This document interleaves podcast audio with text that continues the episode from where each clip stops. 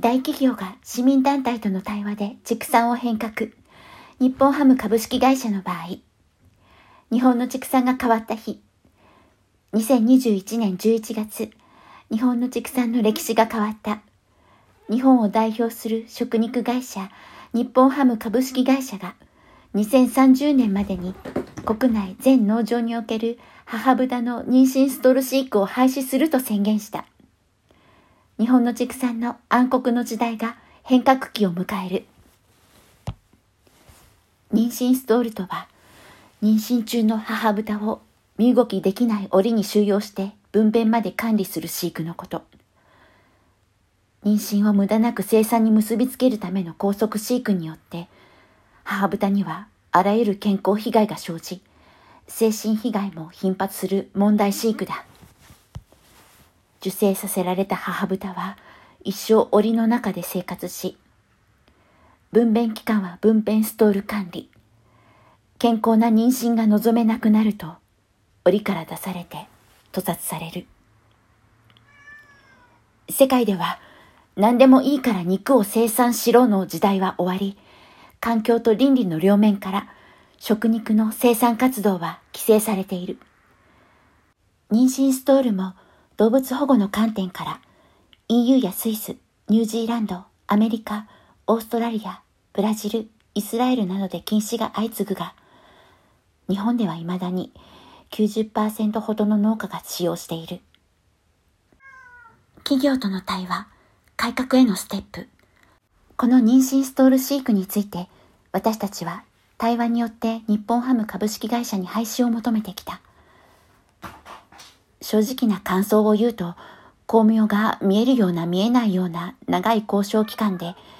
どの時点から同社がストール廃止の方向へ向かい始めたのかはわからない。ただ、2021年5月に発表された中長期計画の中には、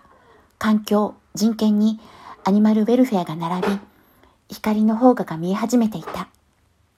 やるぞと言ってから準備を始める欧米と違い、日本企業は何かを言い始めたら、すでにそれができる確証があるから。2021年の時点では、ストール飼育の終焉を踏まえた経営に日本ハム株式会社は入っていたということになる。サプライチェーンに責任を持つ企業の姿とは、今回の宣言を受けて、日本ハム株式会社がどれだけ生産者、サプライチェーンを大切にする企業かということに簡単せざるを得ない。今、2021年の終わりだから、あと丸8年ほどは脱ストールの移行期間がある。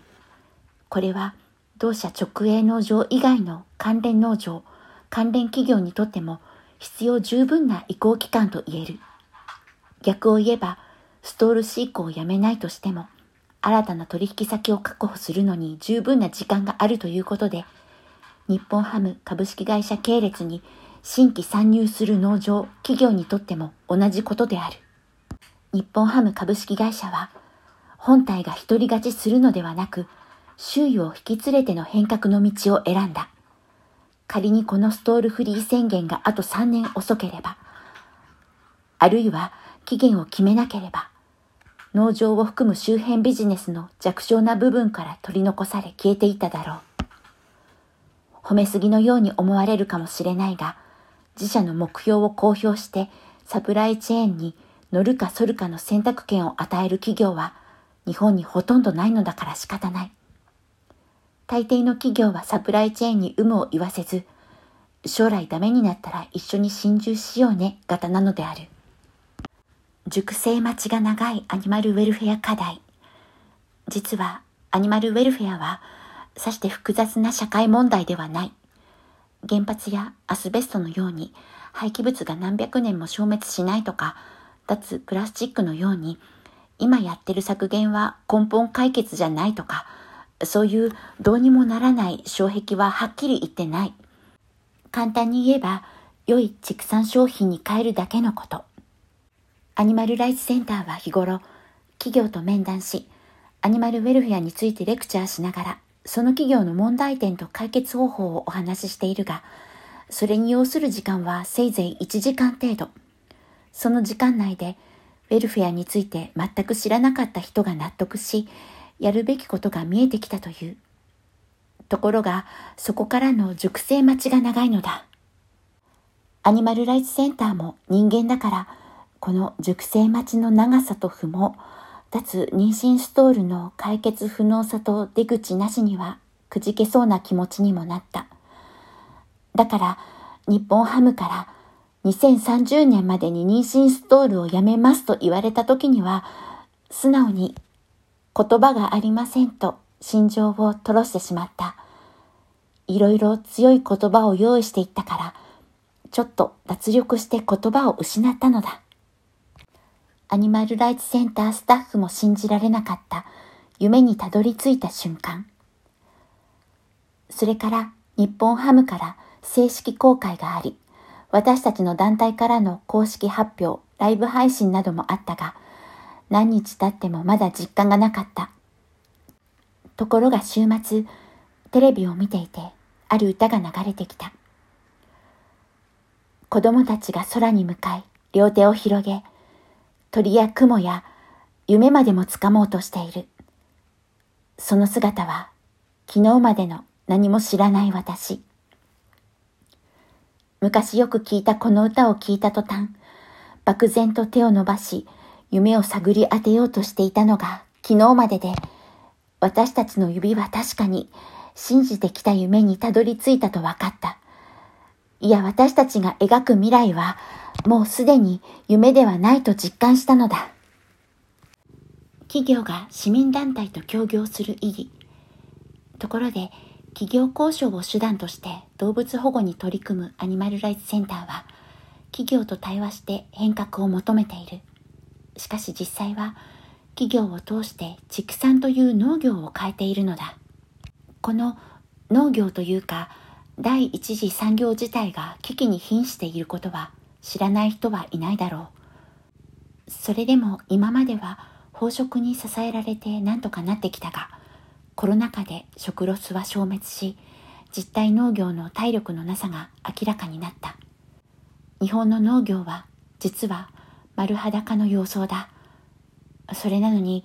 農家の生産物を買い上げているのは企業だから。最初、例えばケージフリー問題でも何でも生産者と相談するからアニマルライツセンターは関わらなくていいと強がってみせる。しかし、社会課題に対する取り組みが真に評価できるものであるかどうかは、それが利益と別の次元に成立しているかにかかっている。よく考えればわかることだが、社会課題とは利益優先の資本主義ビジネスから生まれてしまうものだから、利害関係者だけで話し合うこと自体堂々巡りで無意味なのだ。どうしても一時的にでも利益を度外視して解決策を練る必要がある。そういう企業にとって慣れない非営利な作業に協力するのが私たちアニマルライツセンターのような非営利団体、市民団体の役割だ。日本ハム株式会社はアニマルウェルフェアの取り組みに関してはアニマルライツセンターとの協業の道を選んだ。妊娠ストール廃止にはおそらく膨大なコストがかかるだろう。同社は他にも作業を管理するカメラの設置など投資を約束している。一旦利益を外して新たな価値創造を目指さなければできない決断だ。この取り組みが真に評価できるものであることは未来の日本の農業が変わることで証明できる。それが2030年までにわかるのだからワクワクするじゃないか。心に刻み込む妊娠ストールからのスタンドアップ。もし機会があれば遠くからでも妊娠ストールの豚舎を見てみたらどうだろう。閉じ込められた母豚は何も入っていない口をくちゃくちゃと咀嚼し続けていたり、ストールの鉄鋼を噛んだりしている。長い抗菌反応から来る精神崩壊症状だ。しかしある豚舎で見た母豚はストールのへりに足をかけて明らかに逃げようとしていた。夕日の入る窓に向かって高い声で吠えよじ登ろうとしていたのだ。周りの母豚もざわめいている。母豚のスタンドアップを見た気がした。妊娠ストールという耐えられないほど屈辱的な状況の中でも立ち上がる女性がいたのだ。弱った女性が自力で立ち上がろうとするのに、それを見捨てる人間はどこの世界でもクズと呼ばれる。ひたすら困難で、ひたすら待つだけの時に、あの母豚のスタンドアップを思い浮かべようと思う。